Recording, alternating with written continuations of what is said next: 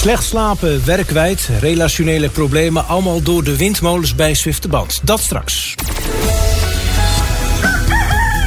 Goedemorgen. Flevoland is wakker. De windmolens van Windplan Blauw zijn de inwoners van Zwifterband... nog altijd een doorn in het oog. Maar er verandert niets, ook al melden ze overlast steeds maar bij de gemeente... en voeren ze rechtszaken tot aan de Raad van State. Ruim 70 belangstellenden kwamen gisteravond in het koetshuis bij elkaar... om over de problemen met de windmolens te praten. Ik heb het meeste last uh, s s'nachts. Um, en, en dat uh, werkt slaapverstorend. Ik heb er uh, dagelijks zicht op. Twee enorme turbines waar ik vanuit mijn woonkamer op de bank de hele dag naar zit te kijken. Nou, voor mij heeft dat uh, in die zin toch wel hele uh, ja, trieste gevolgen. Want mijn vrouw die heeft daardoor uh, gezondheidsproblemen gekregen. Daardoor is ze de werk kwijtgeraakt. En ze heeft ook besloten niet meer in Zwifterband te kunnen en te willen wonen. Dus de relatie staat onder druk. En zij is vertrokken naar een ander deel van het land om tot rust te komen. En het komt er echt wel op neer dat ik alleen verder moet in Zwifterband. Omdat het initiatief van anderen mijn leven dus daardoor wel een beetje verwoest. Als ik het zo mag zeggen. Op de boer van de actiegroep Windbrekers. Behoorlijke grote opkomst. Meer dan 70 belangstellenden. Wat doet u dat? Ja, dat is natuurlijk fantastisch. Uh, het zijn niet alleen 70 mensen die hier vanavond zijn. Maar er zijn ook heel veel mensen die hebben gezegd ik kan niet. Maar dat betekent dat die dus ook last hebben en hier graag bij hadden willen zijn. Ja, en wat kunt u nog doen? Want al jaren aan het strijden tegen de overlast van die windmolens. Maar ja, keer op keer gebeurt er niks. Nee, dat klopt. Uh, er zijn eigenlijk uh, twee partijen die uh, volgens ons hun verantwoordelijkheid niet nemen. En dat is Windplan Blauw zelf en de gemeente. Maar wij hebben maar twee keuzes. Of we doen wel iets, of we doen niets. En wij kiezen ervoor om toch echt gewoon door te gaan. En deze twee partijen ervan te overtuigen dat ze toch echt iets moeten gaan doen voor inwoners die overlast ervaren. De rechter heeft keer op keer gezegd van ja, misschien hadden die vergunningen bijvoorbeeld nooit afgegeven mogen worden onder deze condities, maar de windmolens blijven staan. Ja, de, daarom hebben we ook hoger beroep aangetekend. Want het is inderdaad heel vreemd dat, uh, dat er gezegd wordt... Die, uh, die vergunningen zijn onterecht afgegeven. Maar je mag ondertussen wel doorgaan met je activiteiten. En uh, zoals ik voorbeeld al gaf...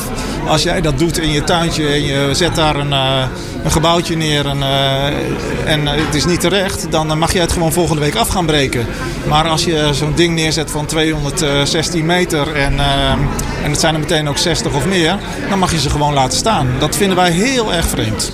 Halverwege februari komt uh, dat hoge beroep bij de Raad van State. De Raad van State doet dan in ieder geval de uitspraak. Wat verwacht u van de gemeente Dronten? Nou ja, dat zij zich aan de wet houden, lijkt mij. En uh, ja, zij hebben helemaal geen keus daarin.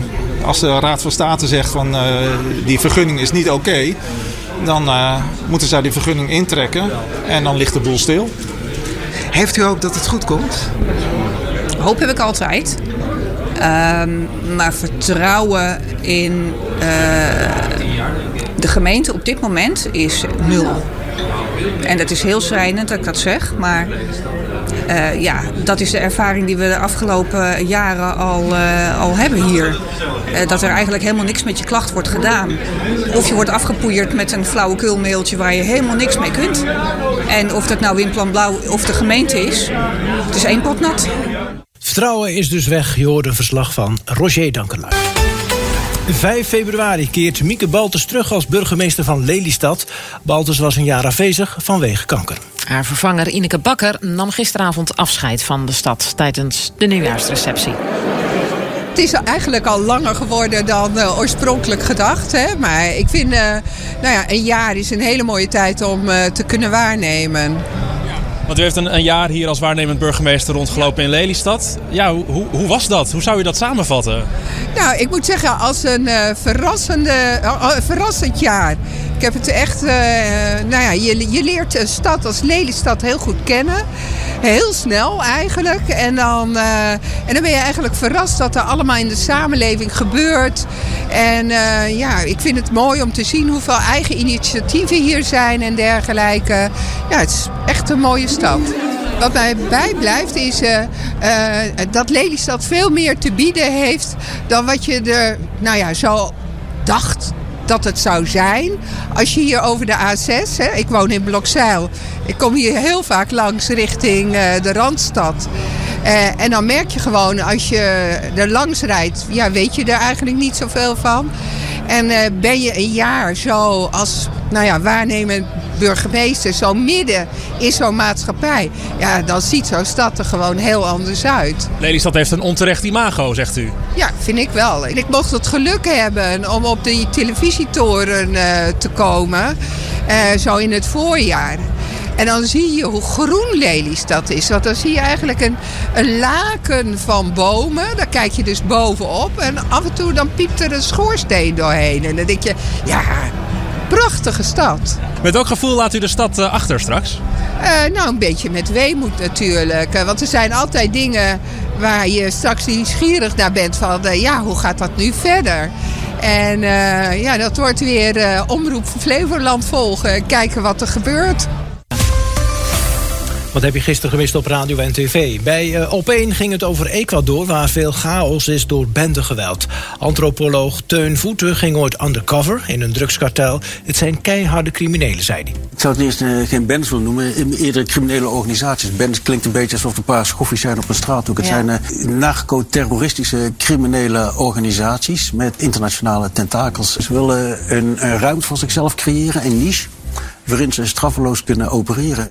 Antropoloog vertelde ook dat het geweld voor Ecuador volkomen onverwacht kwam. Ik denk ook dat het, het land, omdat het altijd zo vredig is geweest, uh, dat ze er nooit op voorbereid zijn. Mm. En, en bijvoorbeeld Colombia is altijd al gemilitariseerd geweest, uh, Mexico ook. Uh, maar ik denk dat dat, dat Ecuador zich, zich heeft laten verrassen, de, de, de staat heeft laten verrassen, doordat opeens die handelsroutes heel snel gewijzigd zijn. Want kijk, criminelen zijn, zijn hyperflexibel. Als, als er uh, om, om negen uur s morgens iets gebeurt, gaat de grens dicht of een nieuwe wet. En dan om kwart over negen hebben ze een nieuwe tactiek.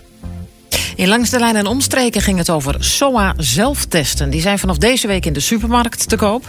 Bezoekjes aan de kliniek of huisarts zijn dan niet meer nodig. Of toch wel. Hanna Bos is arts infectieziektebestrijding van SOA AIDS Nederland en heeft haar twijfels. Het kan inderdaad via zo'n thuistest. Uh, maar dan zou ik zeggen, ga naar een betrouwbare aanbieder die je ook een goed advies geeft. Want zomaar zo'n testje uit het schap uh, trekken, dan weet je eigenlijk helemaal niet welke SOA en waar. En Misschien moet je wel andere SOA's testen. Uh, die testen, die, wat ik begreep, ligt er alleen maar voor gonorreu en chlamydia. Maar er zijn natuurlijk heel veel andere SOA's. Bijvoorbeeld HIV of syphilis. En voor hetzelfde geld uh, is het voor jou belangrijk om niet alleen je urine te testen of je vagina, maar misschien ook je anus of je keel. Maar Bos ziet ook voordelen in de zelftests. Kijk, feit is wel dat het goed is dat het stigma op SOA eraf gaat. Want er zijn toch een hoop mensen die zich schamen voor dit soort dingen. En dat is echt niet nodig, maar ook uh, eigenlijk schadelijk. Hè? Dan, dat zou misschien betekenen dat je niet de zorg gaat zoeken die je nodig hebt. Dus dat het, het stigma op dit soort ziektes, dat moet echt minder worden. Maar of dat de beste manier is om het nou in de, in de winkel te leggen, daar hebben wij zo onze twijfels bij.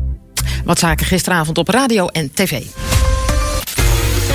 Voetbalclub Almere City FC gaat langer door met technisch manager Johan Hansma. Contract met de Emmeloorder dat de komende zomer afloopt is met één seizoen verlengd. Bleek gisteravond op de nieuwjaarsreceptie van de huidige nummer 14 van de Eredivisie.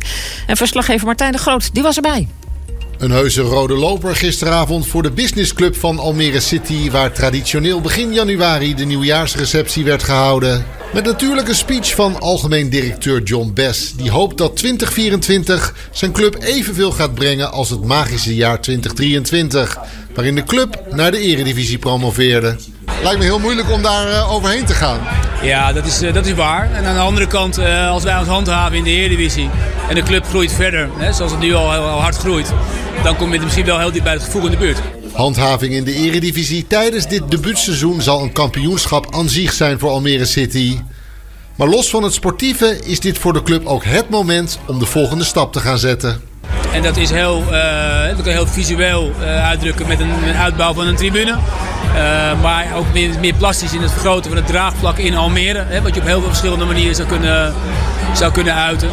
Uh, uh, het, doorselecteren, een verhogen van de omzet, et cetera, et cetera.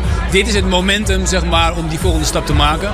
En dat zijn heel veel verschillende facetten en die komen uiteindelijk allemaal bij mij terecht. Gisteravond ook twee nieuwtjes. De Franse centrale verdediger Theo Barbet gaat zijn contract dat nog liep tot medio 2025 met twee seizoenen verlengen.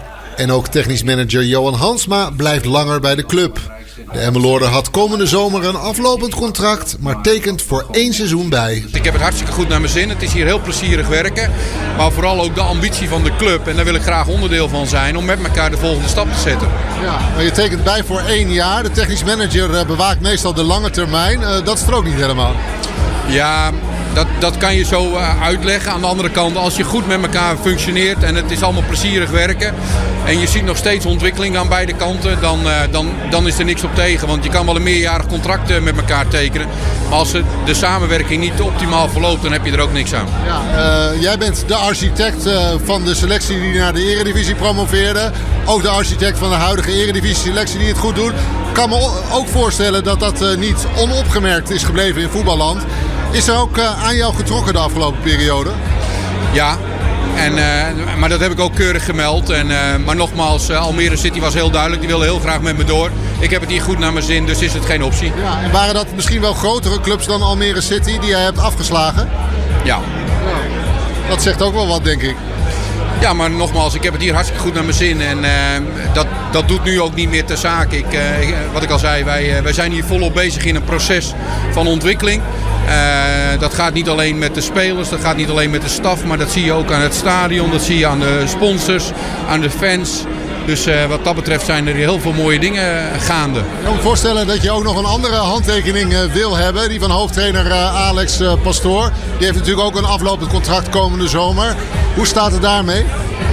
Eh, nou, dat is heel duidelijk. Aan het begin van het seizoen hebben we afgesproken dat we dat helemaal aan het einde, naar het einde van het seizoen tillen. Eh, niet op ons verzoek overigens. Het mag duidelijk zijn dat, eh, dat we hartstikke tevreden zijn over Alex. Dat heb je denk ik vanavond ook wel een aantal keren meegekregen. Alleen Alex zelf, die wil aan het einde van het seizoen ja, bekijken wat hij volgend jaar wil gaan doen. En dat, is, en dat is prima voor ons, dat weten we. Dat is dan in dat opzicht duidelijk. En, en tot die tijd is het dus ook geen issue.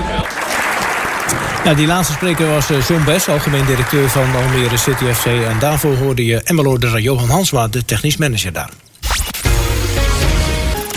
De berichten van buiten Flevoland. Het treinverkeer tussen Zwolle en het noorden van het land heeft veel last van eh, problemen met de rails. Door de vrieskou zit er een breuk in een spoorstaaf tussen Zwolle en Meppel. En de reizigers moeten rekening houden met vertragingen, zegt ProRail. Er rijden minder treinen beide kanten op, maar gelukkig kunnen eh, een hele hoop treinen nog wel rijden. Omdat als we langzaam gaan rijden over dat stukje spoor wat nu geraakt is, eh, dan kan de trein er alsnog overheen. Het traject staat toch al bekend als een flessenhals in het treinverkeer. Station Meppel is te klein om veel treinen te laten rijden. En je zou natuurlijk zeggen een kordaat kabinet dat nu geformeerd wordt in Hilversum zegt. Dat lossen we op met de Lelylijn. Nou, ik vind het vooral gek dat ze het op de vrieskou schuiven. Want dan zou je toch zeggen, dan zou er in het hele land veel meer problemen moeten zijn. Dus maar er is ik daar toch altijd vind het een wat. beetje een bijzonder verhaal. En dan, eh, ja, goh, hoe koud was het nou? Volgens mij was het geen min 30. Nee. Dan zou je misschien kunnen zeggen dat je daar last van hebt qua spoor. Maar goed. Vandaag staat de Russische oppositieleider Navalny voor de rechter. Hij heeft een eh, proces aangespannen omdat hij graag de Bijbel wil kunnen lezen in zijn cel. Maar het gaat niet alleen daarom, zegt correspondent Geert Groot-Koerkamp. Iedere gelegenheid die Navalny heeft om ergens zich binnen te dringen in een, in een rechtbank, om, eh, om in conclaaf te gaan, eh, om via een videoverbinding contact te maken met de buitenwereld, die grijpt hij aan. Daar zijn mensen, daar zijn vrienden, daar zijn collega- collega's, eh, journalisten, fotografen, heel belangrijk natuurlijk. En die kunnen via die video, videoverbinding ook rechtstreeks met hem contact maken en zelfs praten. Dat hebben we gisteren ook, ook kunnen zien. Navalny wil dus de Bijbel kunnen lezen in zijn cel.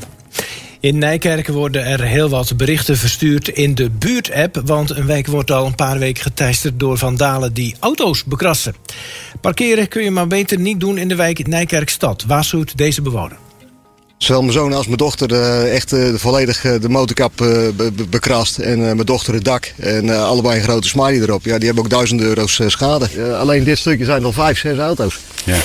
Die En dan daar zijn. twee? Ja, waar, waar, stopt het, hè? Dit lijkt gewoon een spelletje van eh, we doen het elk weekend. eh, en, eh, ja, ik, vind, het- ik blijf het ziek vinden. Inmiddels heeft een van de buurbewoners camera's opgehangen... zodat hij de daders kan betrappen. Ja, ze zeggen wel eens, eh, elke man moet een hobby hebben. Nou, Roel uit eh Blerik, dat is in Limburg, die heeft zeker een hobby. Die spa- spaart carnavalsmedailles. Oh ja, ja, dat snap ik wel. ik, ik heb er ook nog wel wat liggen op zolder. Oké, Jij ook? Nee, nee, nee. nee.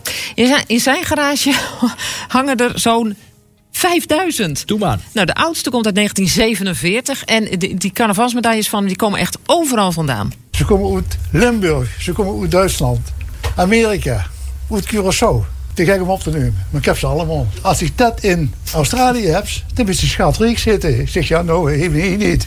Het is eh, hartstikke mooi. Echt wel een leuke hobby. Ja. De medailles uit het buitenland zijn van Nederlanders die zijn geëmigreerd en daar een carnavalsvereniging hebben opgericht. Oh ja. Hij is niet de enige die de medailles mooi vindt. Er komen geregeld mensen langs om even te snuffelen in zijn garage. Dat waren ze voor nu berichten van buiten de provincie.